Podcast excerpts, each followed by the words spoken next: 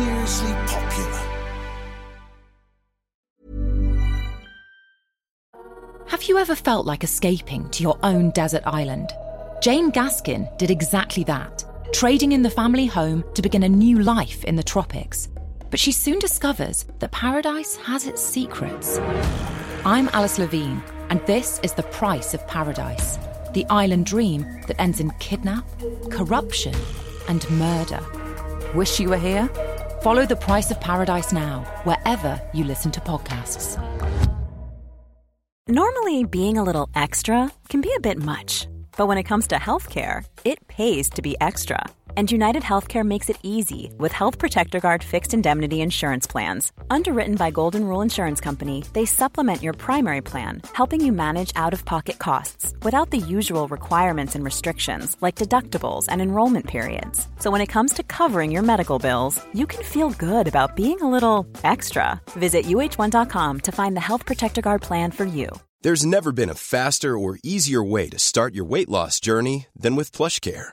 PlushCare accepts most insurance plans and gives you online access to board-certified physicians who can prescribe FDA-approved weight loss medications like Wegovy and Zepbound for those who qualify.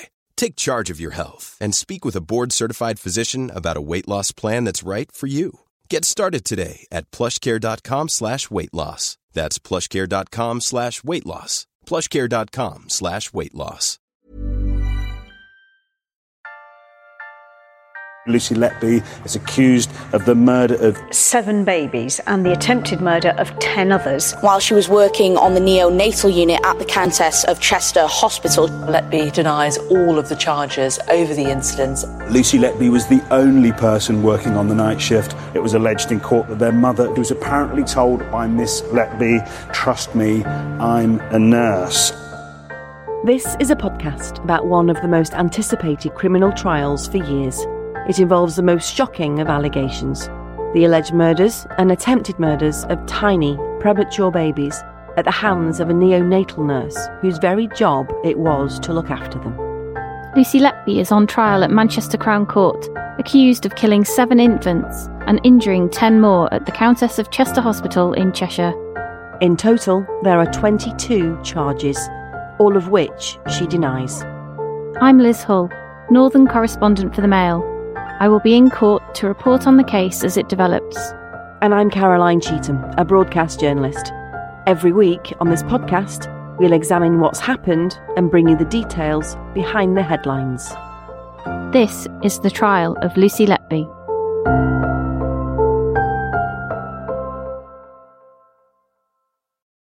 The case against Lucy Letby is that she murdered or tried to kill 17 babies while she was working as a neonatal nurse at the Countess of Chester Hospital in the northwest of England. She denies the charges. The babies in this trial are not being named for legal reasons, and the identities of their families are also being protected. They're known only as babies A to Q. Seven of the babies died, ten survived. Each one of these babies was or is someone's son or daughter, and the mums, dads, and families of every baby are present in court, listening to every detail of how their child was allegedly killed or harmed. We'll be bringing you that detail as the jury is hearing it from the prosecution and defence. We're getting behind the headlines to explain far more than the news reports you'll be reading, watching, and listening to and the importance of a fair trial is paramount. So we won't be getting into anything in this podcast that the jury have not been told, because they are the 12 people who have to decide the outcome of this case.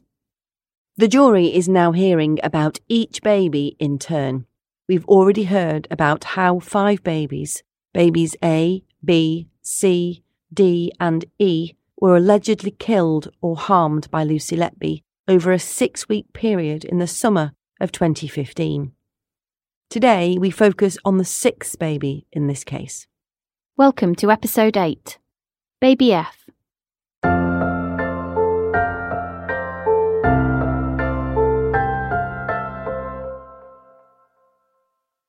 So, Liz, we're splitting this episode into two parts, and that's because of some delays in the court case this week.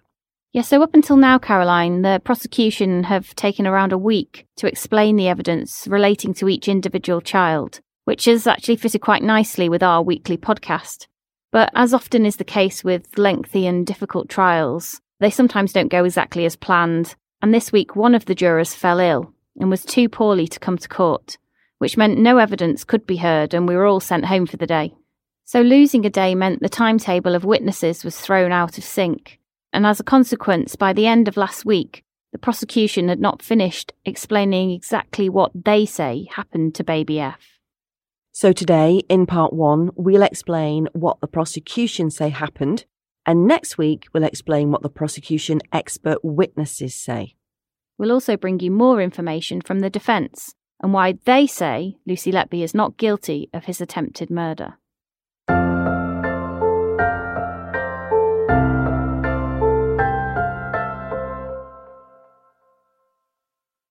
Baby F was the twin brother of baby E. He was the younger of the twins, born around a minute after his brother by caesarean section. As we heard in episode 7, the boys were born 10 weeks early at the end of July 2015. But they should never have been at the Countess of Chester Hospital in the first place. They were only there because Liverpool Women's Hospital, where they were due to be delivered, was full. That's right, Caroline. The courts heard that baby F weighed around three pounds three ounces when he was born, which is slightly heavier than his brother. But actually, he was the weaker of the twins. Unlike his brother, he needed resuscitating at birth, and for a couple of days he was on a ventilator to help him breathe. But by August the 3rd, he was well enough to come off that ventilator, and both boys were doing so well that staff talked about moving them to another hospital to be closer to their home, which was about an hour away. That didn't happen because that evening, baby F's brother, baby E, suddenly collapsed and died in the early hours of the following morning. So on the morning of August the 4th, the twins' parents were reeling, devastated by the death of their son a few hours before, and desperate to get their surviving son closer to home. So efforts were being made to try and arrange transport to take him to their local hospital until he was well enough to go home. But there weren't any ambulances available, and before baby F could be taken away from the Countess of Chester Hospital to be looked after in a hospital closer to his home, is the prosecution case that Lucy Letby struck again, a few hours after she'd attacked and killed his brother. They say that, following the death of baby E, Lucy Letby went home from her shift, and when she came back the same day for her next night shift, she allegedly tried to kill his brother, baby F, by poisoning him with insulin. And Liz, baby F, was the first baby who was allegedly poisoned in this case. That's right, Caroline. In the previous cases we've seen so far, the prosecution say Lucy Letby attacked the babies by injecting them with air, either into their bloodstreams or their stomach. But this is the first time the prosecution say she used insulin to try and kill.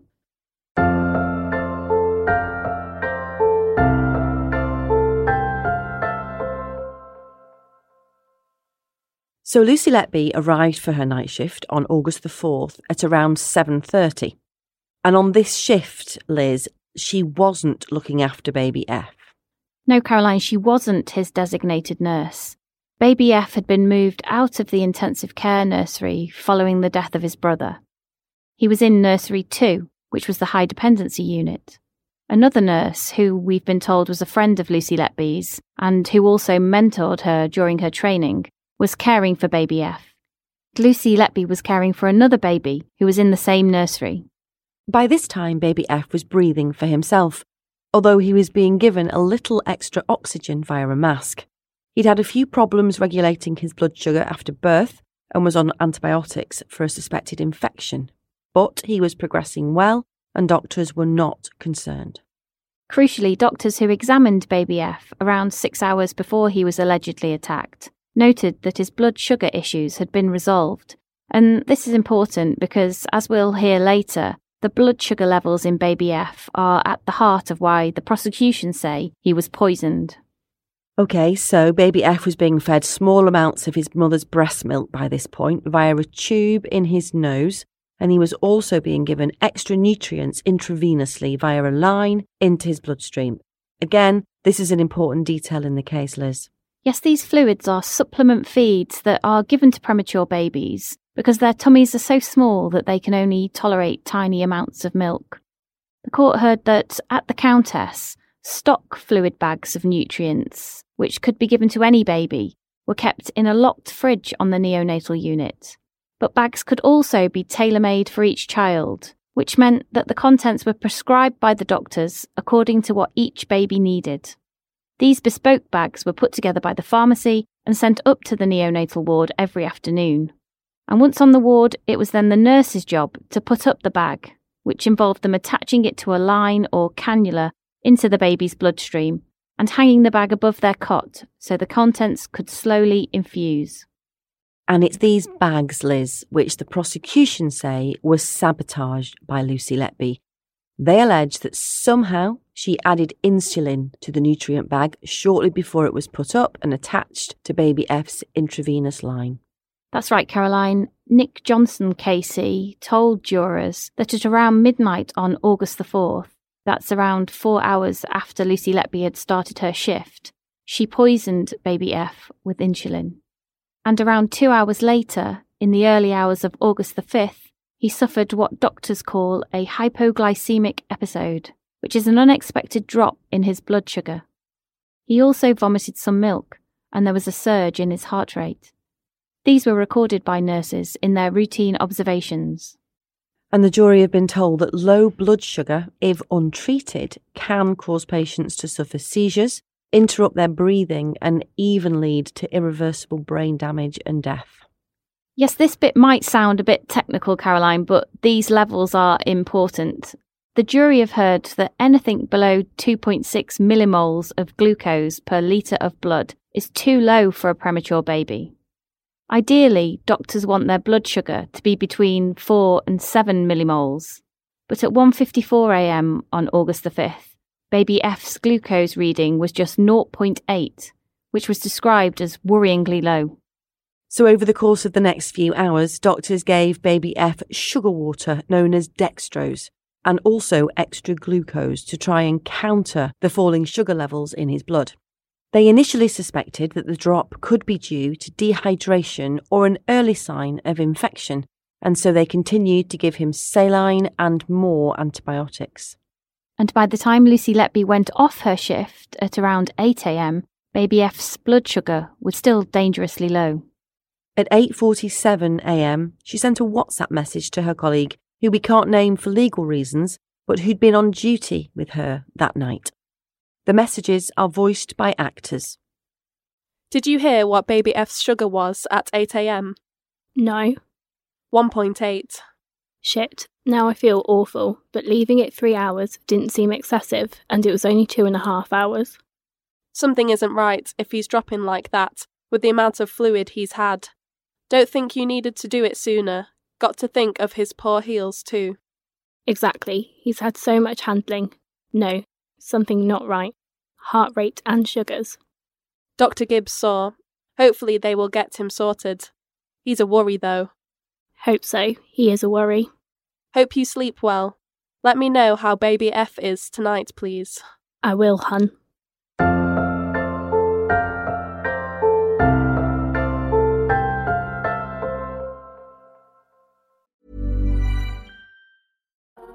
Have you ever felt like escaping to your own desert island? Jane Gaskin did exactly that, trading in the family home to begin a new life in the tropics. But she soon discovers that paradise has its secrets. I'm Alice Levine, and this is The Price of Paradise the island dream that ends in kidnap, corruption, and murder. Wish you were here? Follow The Price of Paradise now, wherever you listen to podcasts. Ready to pop the question? The jewelers at BlueNile.com have got sparkle down to a science with beautiful lab grown diamonds worthy of your most brilliant moments. Their lab grown diamonds are independently graded and guaranteed identical to natural diamonds, and they're ready to ship to your door. Go to BlueNile.com and use promo code LISTEN to get $50 off your purchase of $500 or more. That's code LISTEN at BlueNile.com for $50 off. BlueNile.com code LISTEN. For much of that day, Liz, jurors were told baby F's blood sugar levels remained low. Yes, and despite being given repeated doses of dextrose, the medicine had little impact on his blood sugar. So at seven o'clock that night, the doctors decided to stop the nutrient feed altogether and increase the amount of dextrose. And it was only after they did this that his blood sugar began to stabilise. During this time, Lucy Letby wasn't on duty and she had the night off, so the court heard she went to a salsa dancing class with another nurse, Mina Lappalainen. But jurors were told that she was keen to be kept updated on Baby F's progress, and she asked her colleague, who was his designated nurse that night, to let her know how he was getting on. Messages between them begin with the nurse on duty WhatsApping Lucy Letby from the hospital at around 8:45 p.m. The messages are voiced by actors. He's a bit more stable. Seems long line issue not the cause of his sugar problems. Doing various tests to try and find answers. Oh dear, thanks for letting me know. He's defo better though. Looks well, handles fine. Good. Three hours later, before she went to bed, Lucy Letby messaged her friend at work again. Wonder if he has an endocrine problem. Hope they can get to the bottom of it. On way home from salsa with Mina. Feel better now I've been out. Good. Glad you feel better. Maybe re endocrine. Maybe just prematurity. How are the parents? Okay, tired. They've just gone to bed. Glad they feel able to leave him. Yes, they know we'll get them, so good they trust us. Yes. Hope you have a good night. Thanks. Sleep well. Kiss, kiss.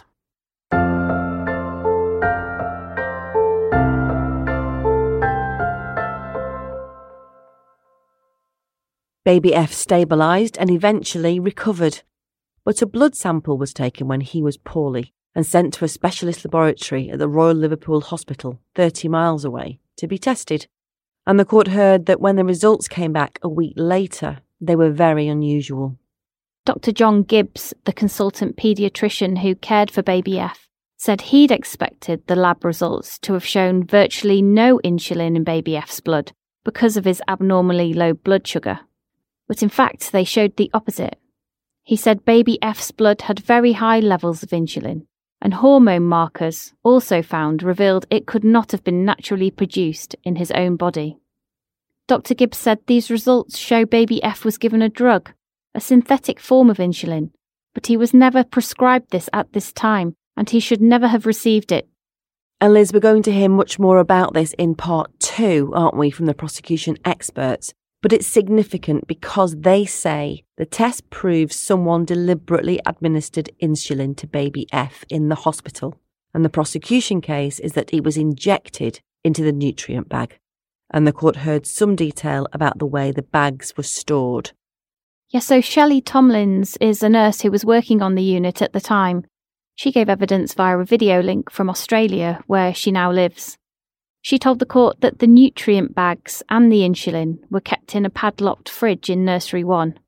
She said it was usual for the shift leader to be in charge of the keys, but admitted that any nurse could request them. Any one of us could ask for the bunch of keys and end up by accident having them in our pocket for a while, she said. It wasn't strictly enforced, and she said there was no log or record kept of where the keys were at any given time. Two other nurses, Sophie Ellis and Belinda Williamson, who were all working around this time, were also called to give evidence, and all three were asked by the junior prosecuting barrister, Philip Astbury, Did you, at any point in time, administer insulin to baby F? No, or absolutely not, they all replied.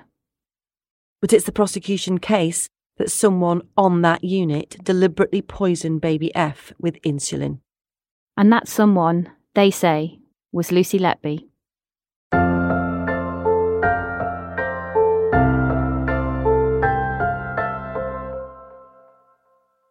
So, Liz, there's been lots of complicated medical evidence this week, and I imagine that at times it can be really difficult for the jury and for members of the press like you, who are not doctors or nurses, to follow exactly what's going on. Yeah, Caroline, it's definitely one of those trials that you can't switch off from for a minute or miss a witness because each can be the key to the sequence of events and to following what the prosecution and defence say happened. My job when I'm writing for the newspaper is to condense around five hours of that complicated evidence each day into a fair and balanced account of the proceedings. And usually I don't have any more than about 600 words to play with. I know the skill is working out what are the most important points to get across, and this can be just as tricky for us broadcast media as well, who on average have got about three minutes to tell viewers and listeners about the day in court.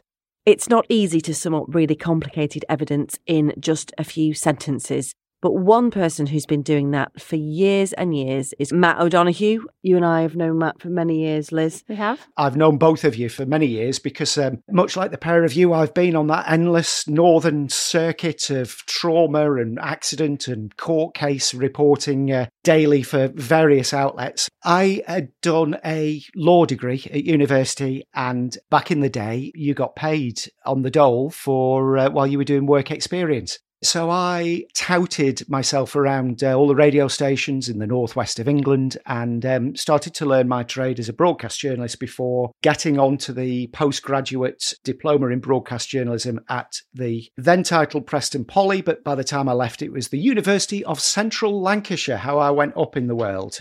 One of the great things about it was we ran these news days, which taught you how to go about taking huge amounts of information and then trying to see the patterns and condense it down into, you know, well, in independent radio, it was your, your voices were uh, maybe 45 seconds if you were lucky, and you've been sat in court all day and you have to condense all that down. That's akin to writing for a red top where you've got about 400 words or the mail where you've got about six, seven hundred words, or the telegraph where you've got about a thousand words. It's a, it's a similar breakdown, isn't it? If you're working on different stations. Absolutely. And in the situation where you're on a large case like this, the atmosphere amongst journalists from what you might think are competing brands, you know, from ITV and BBC. It's not like Anchorman where they're they you know they're squaring up against each other. It's quite collegiate. You get these little adjournments, these breaks in proceedings, and everybody files out into what's called the precinct of the court.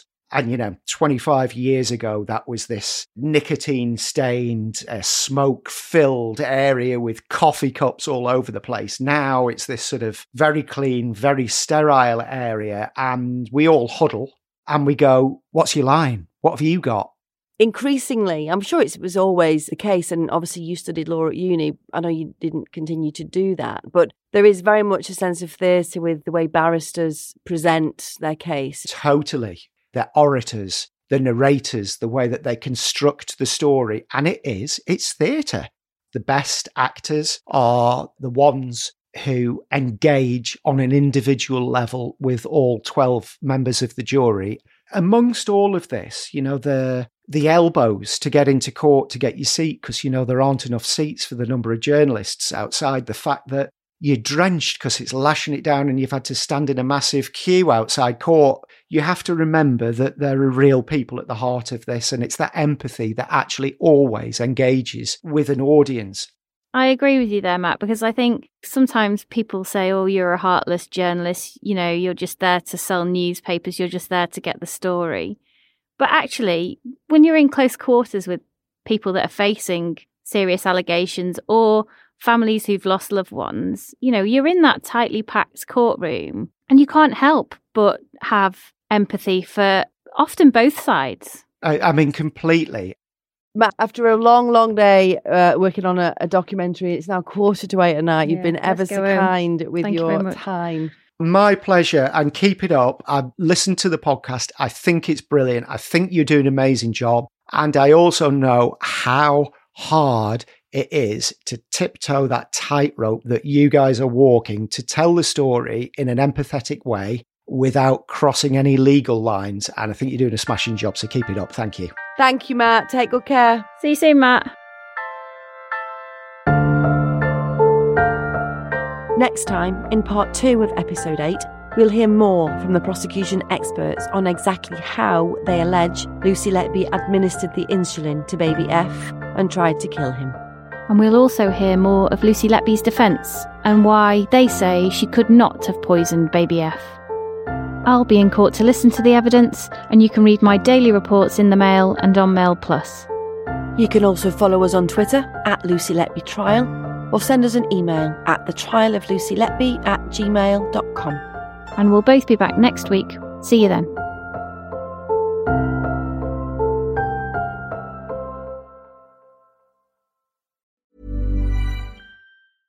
Want flexibility? Take yoga. Want flexibility with your health insurance? Check out United Healthcare Insurance Plans. Underwritten by Golden Rule Insurance Company, they offer flexible, budget friendly medical, dental, and vision coverage that may be right for you. More at uh1.com.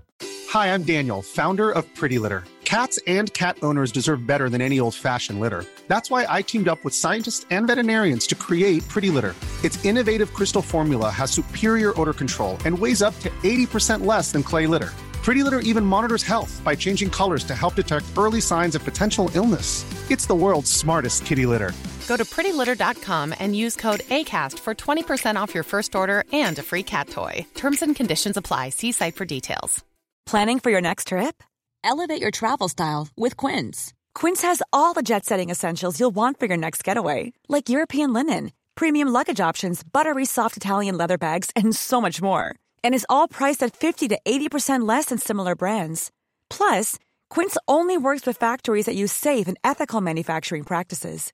Pack your bags with high-quality essentials you'll be wearing for vacations to come with Quince. Go to quince.com/pack for free shipping and 365-day returns.